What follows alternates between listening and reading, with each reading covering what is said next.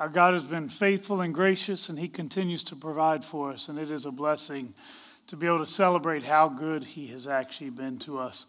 I will tell you that I'm going to share this morning in a way that I typically do not. Um, first of all, you guys do not have um, sermon notes. Part of that is because I got like six pages here and I knew that I wouldn't use it all, so it just create more confusion. I was talking to the folks in the sound booth this morning. They said it doesn't matter because you don't stick with your notes usually, anyways. Uh, but that, that's just a normal process where sometimes when you get up, you start to thinking about things that you should have shared. Uh, there was actually something that I shared last week, and I was reading this week uh, in a book uh, entitled God's at War. And in that book, it referenced something. I was talking about the Holy Spirit last week. I don't know if you guys remember, uh, but I gave you several scripture references where, in many ways, the Holy Spirit is often referred to as almost being like water. Uh, and I was reading in Jeremiah chapter 2, and we actually have a uh, there are actually a couple verses I want to read to you that just kind of emphasize this. And uh, I want to talk about the role of the Holy Spirit this morning as we look, as we continue in our passage in, uh, we'll be in Galatians 5, but this comes from Jeremiah 2.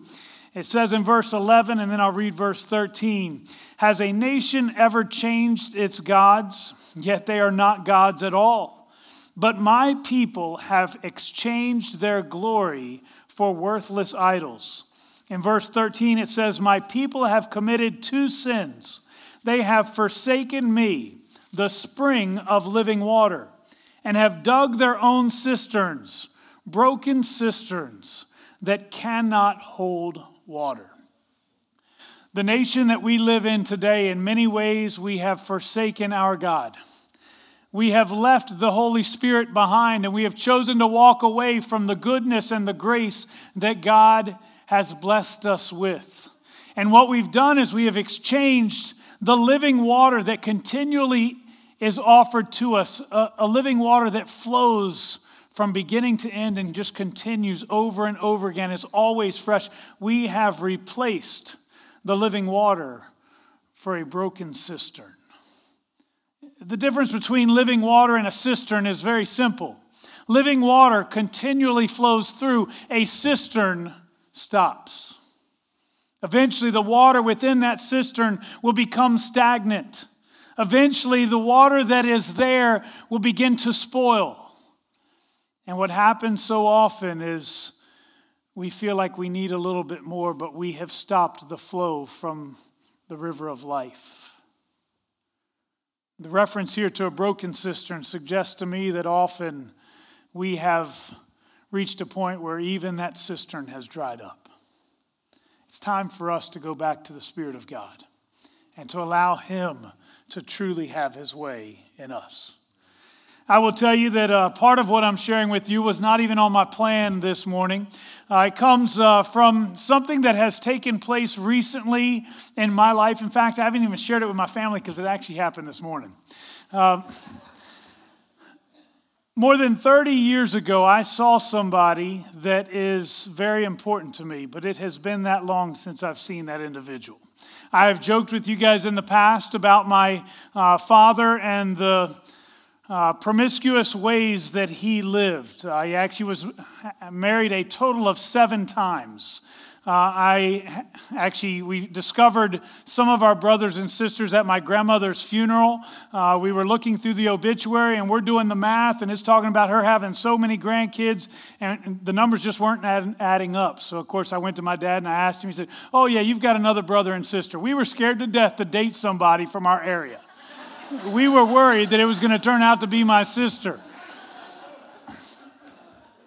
I did meet one of my sisters, and her name is Lisa, and she contacted me this week through Facebook. Facebook is a wonderful thing.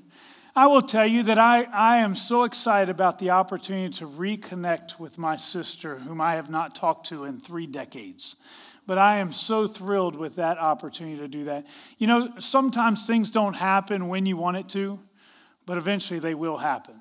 Today's message is going to be on patience.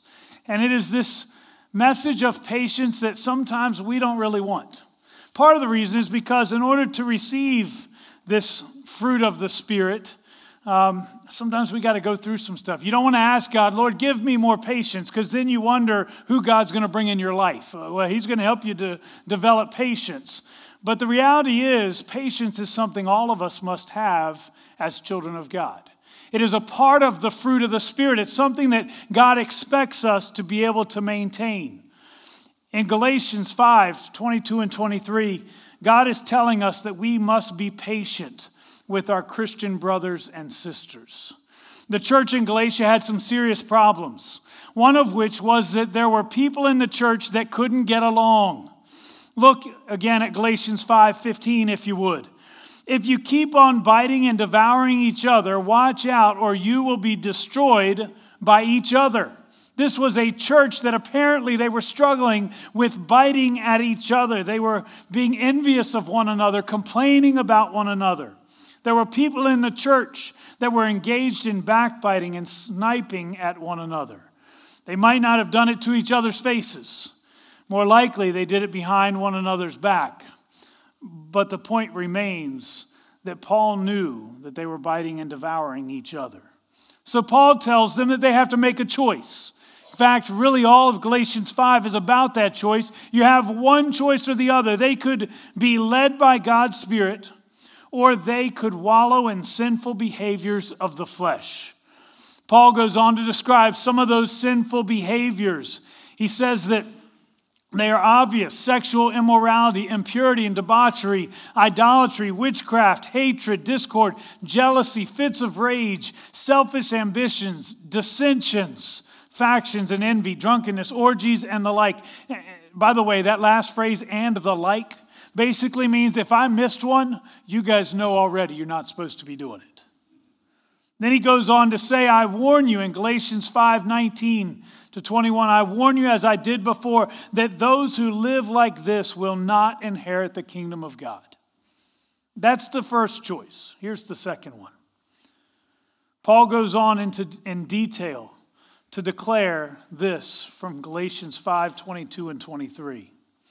But the fruit of the Spirit is love, joy, peace, patience, kindness, goodness, faithfulness gentleness, and self control. Against such things there is no law. Now, often as we read from this passage, our first thought is, well, this is all about the individual. But I would suggest that based on the description that we see early in the passage, this is as much about the church as a whole as it is the individual. The church must make sure that we are filled with these behaviors love, joy, peace. Those are the ones we've already looked at. Now, patience. Specifically, looking at patience in the body of Christ. Paul described what every church really knows should be inside a church that is a place where people love one another, where they work at creating an atmosphere of joy, where they promote peace between each other, where they are patient with one another and the list could go on and on. This morning, I want to focus on our need to be patient with one another. The Greek word here, I'm going to mispronounce it, doesn't matter because most of us here don't speak Greek. The Greek word here is macrothumi, which means slow to anger. Or in the King James Version, it actually puts it with the phrase long suffering. I recently read a story about a kindergarten teacher who was helping one of the children put on their boots. They worked together to push and pull and tug, and it seemed like she'd never get those boots on him. The boots just didn't seem to want to go on. They finally got the second boot on when the little boy looked up and said, Teacher, they're on the wrong feet. She looked, and sure enough, they were. It wasn't, any, it wasn't any easier pulling the boots off than it was putting them on. She managed to keep her cool as together they worked to get the boots back on, this time on the right feet. He then announced, Well, these aren't my boots. She literally bit her tongue and controlled herself as she asked, Well, why didn't you say so? Once again, she struggled to help him pull the ill fitting boots off. Then he said, They're my brother's boots. My mom made me wear them. She didn't know whether to laugh or to cry. She mustered up the grace and courage she had left to wrestle the boots back on his feet again. Then she said, Now, now where are your mittens? He sweetly looked up at her and said, I stuffed them down in the toes of my boot. that is long suffering. That is patience in the presence of repeated frustration. And why was that teacher willing to show such patience? Because this little boy was only a kindergartner. He didn't know any better than what he was doing. He, was, he wasn't trying to be rebellious or mean spirited, he was just immature. In the church, you are going to find lots of people very much like this kindergartner. They'll have less maturity than you expect them to have, but unless they're being rebellious or mean spirited, God calls you and I to be patient with them. Why? Because the church is made up of many different kinds of people. We all have different backgrounds. It took many different ways for us to get to this point. And each one of us is imperfect it's true, Ephesians 4 advises us to be patient, bearing with one another in love, making every effort to keep the unity of the Spirit through the bond of peace. There is one body and one Spirit, just as you were called to one hope when you were called, one Lord, one faith, one baptism, one God and Father of all, who is over all and through all and in all. You may look around you and you see people that are so different because we've come from so many different backgrounds. Yet we have one thing in common, and that is Jesus Christ. It is the fact that He laid down His life for us. Maybe you look at other people and you see all their imperfections and you think to yourself, how can anybody put up with that? And the only thing I can say to you is that many people have probably looked at you in the same way. While God has been patient with you, God now calls us to be patient with those around us. God's objective is to take people from many different walks of life, people who have struggled with many kinds of sins, and then save them and join them together like the pieces of a puzzle. His goal is to take these people of various shapes and sizes and colors and fit them together to form a glorious picture of unity that can impress even the most jaded skeptic or critic. Ephesians 4 15 to 16 tells us that our goal should be to speak the truth in love, so that we will in all things grow up into Him who is the head, that is Christ. From him, the whole body, joined and held together, kind of like pieces of a puzzle, by every supporting ligament, growing and building itself up in love as each part does its work. Now, the problem is that patience doesn't come naturally to us, at least to most of us. Some of you are very patient, and I am grateful for that, but it doesn't come naturally to all of us. Galatians says that true patience comes through the Spirit of God. In other words, if I am filled with the Spirit of God, I will become a patient person. Over time, that patience will grow, and I will become far more patient than I am today. First, he does so by reminding that God has had to be patient with me.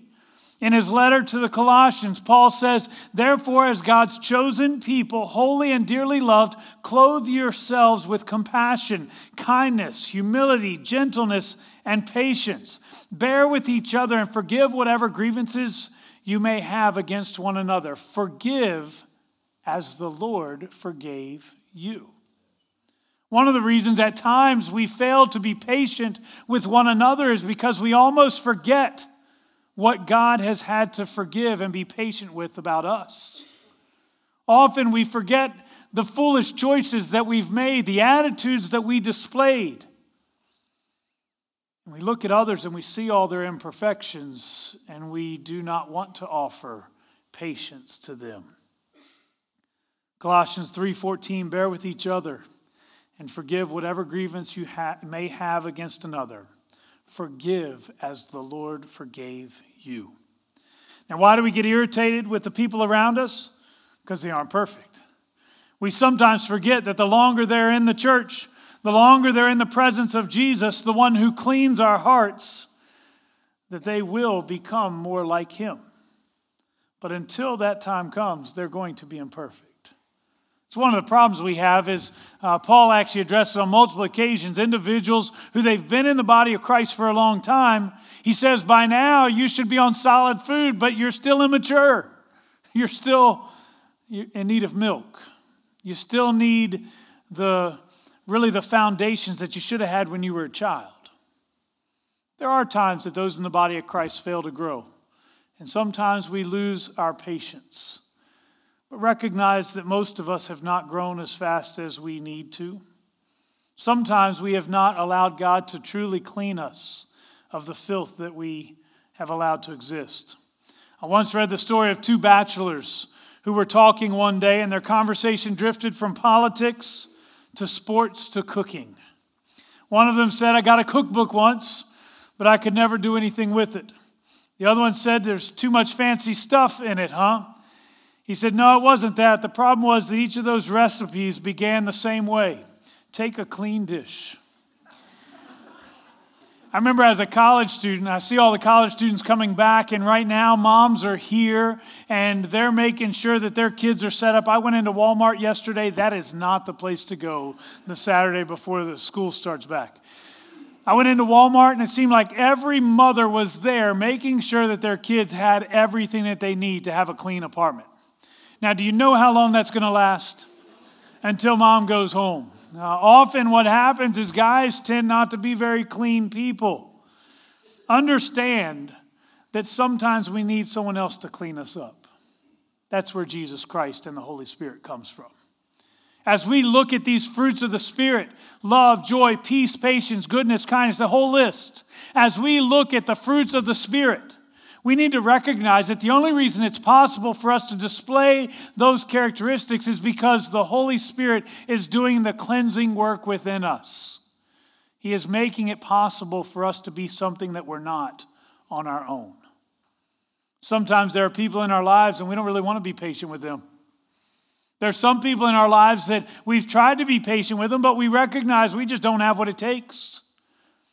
I will tell you that those are the times that we must lean more heavily on the Holy Spirit's presence than any other. In our weakness, we find strength in Him. We find strength in the one who can enable us and equip us to do what we cannot do on our own. We need the Lord to be more than just something that we experience on Sunday morning. It needs to, he needs to be a part of our lives continuously. Jesus said that if your brother sins against you, go and show him his fault, just between the two of you. If he listens to you, you have won your brother over. When someone does something to you that you know was not right, instead of becoming bitter and choosing to turn your back upon them, choose to offer grace and patience with them. If you have a problem with anybody, what are you supposed to do? You're supposed to examine your heart first. I love that. We have an issue with somebody else because they did something, and instead of us identifying what they've done wrong, God says the first thing you should do is look at your own heart. Well, that doesn't seem right. I want to look at their heart. We need to begin by looking at our own hearts and see whether or not maybe there's something in me that does not belong. Then we are to go to the individual and we are to talk with them. By the way, there are multiple times where that is made clear, especially in the New Testament. I'm not addressing this issue of patience because I think that there is a problem in this church. In fact, I will say this is one of the most loving congregations that I have encountered. This is a place where people should feel safe. Uh, a part of that has to do primarily, I think, with the fact that many of the people here know how love is supposed to be done. So, actually, I want to commend you as a church. I loved being able to have a special offering this morning for a family that's in need. I love the fact that we have a generous church that when they recognize the need, they immediately say, What can we do to help?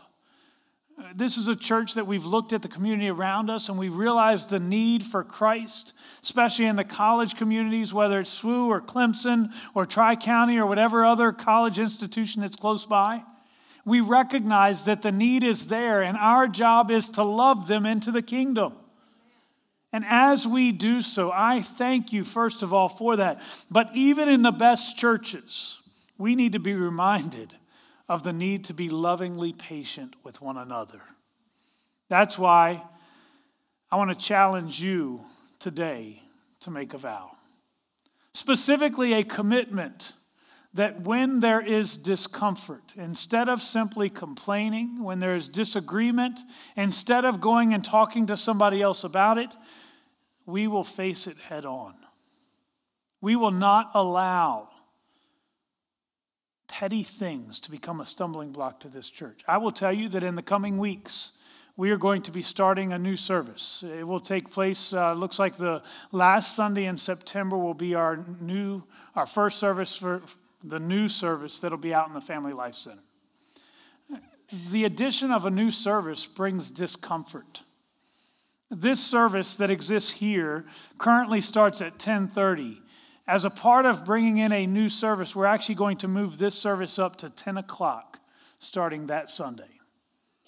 Then we're going to have another service that will begin at 11:30 and it will last for an hour or so out in the other building. As we look to bring in new folks, there will be discomfort. Some people are going to look and they're going to say, well, I don't want to have two services because I won't know everybody that's there. But, Pastor, now the parking lot's full and I'm having troubles finding a spot. Good. Understand that there will be things that make us uncomfortable, and I ask for you to be patient as that takes place. We've already been doing construction, we've been doing all kinds of stuff, and there's been a lot of stuff that we've gotten done over the past year, but it requires patience. And I just ask that you would continue to share that. There's a story that's told about a dad who came home late one night. He had a hard day at work, and all he wanted to do was to sit down and relax. He picked up the evening paper and he headed for his easy chair by the fireplace. About that time, he got his shoes untied, and plop, into his lap came his little five year old son. Hi, Dad, let's play. The man loved his boy dearly, but he really needed to rest a while. But how could he disappoint his son who needed him to play? Just then, his eyes fell on a picture on the front of the section of the newspaper. There had been a recent space mission, and the newspaper carried a huge picture of the Earth. Suddenly, an idea occurred to him.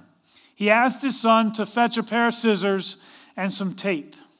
Quickly, he cut the picture of the earth into various shapes and sizes and then added the pile of homemade jigsaw puzzle pieces to him.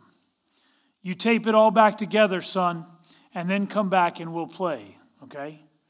So the boy scampered off to his room, and dad breathed a sigh of relief. He thought for sure that such a jumbled mass of puzzle pieces the boy would probably be tied up for another 20 to 30 minutes.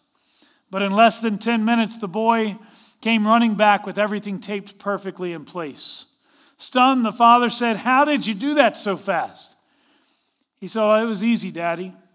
The boy, the boy turned the picture over and pointed to a picture of a man on the back of the sheet. When you put the man together, the world comes together. Apparently, there was a picture on the other side and it was of a man. And the boy made a great statement. When you put the man together, the world will come together on its own. I look at this church and I will tell you that I think this church has great potential to go and to change this world for Christ. But it begins by putting the man and the woman together first. We must make sure that we are people who are filled with these fruits of the Spirit love, joy, peace, and even patience. Be patient with one another. Love each other when it is not necessarily easy to love. Be people who offer grace rather than judgment all the time. There are times, by the way, that we ought to hold each other accountable. but lean toward grace. If you would, bow your heads and close your eyes with me. Father, as we come before you, Lord, we are grateful for your grace that you have extended to us. Thank you for being patient when perhaps we would not have been patient with ourselves. Father, you have been so good and generous to us in many ways. You've brought people into our lives, and they have blessed us so much. Lord, you have allowed us at times to be used by you for great things, but at times we have not been patient enough with the people in our lives.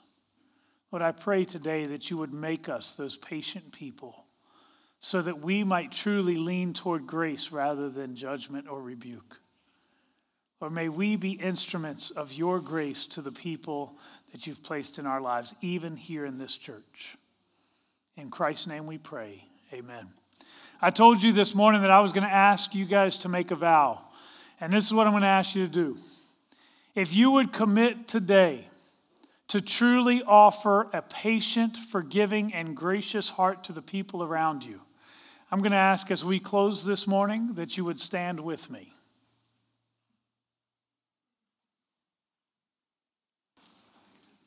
Now, this is what I will tell you. If you have stood up for that, that means you have committed to be that gracious individual. Remember that when you are tempted to not show grace. Remember that when you know. Now, some of you are saying, I just stood up because everybody else was standing up. Remember that when other people say things that bother you, when there are changes that make you uncomfortable, remember that you have promised to offer patience first. Thank you for being with us this morning. Go in peace.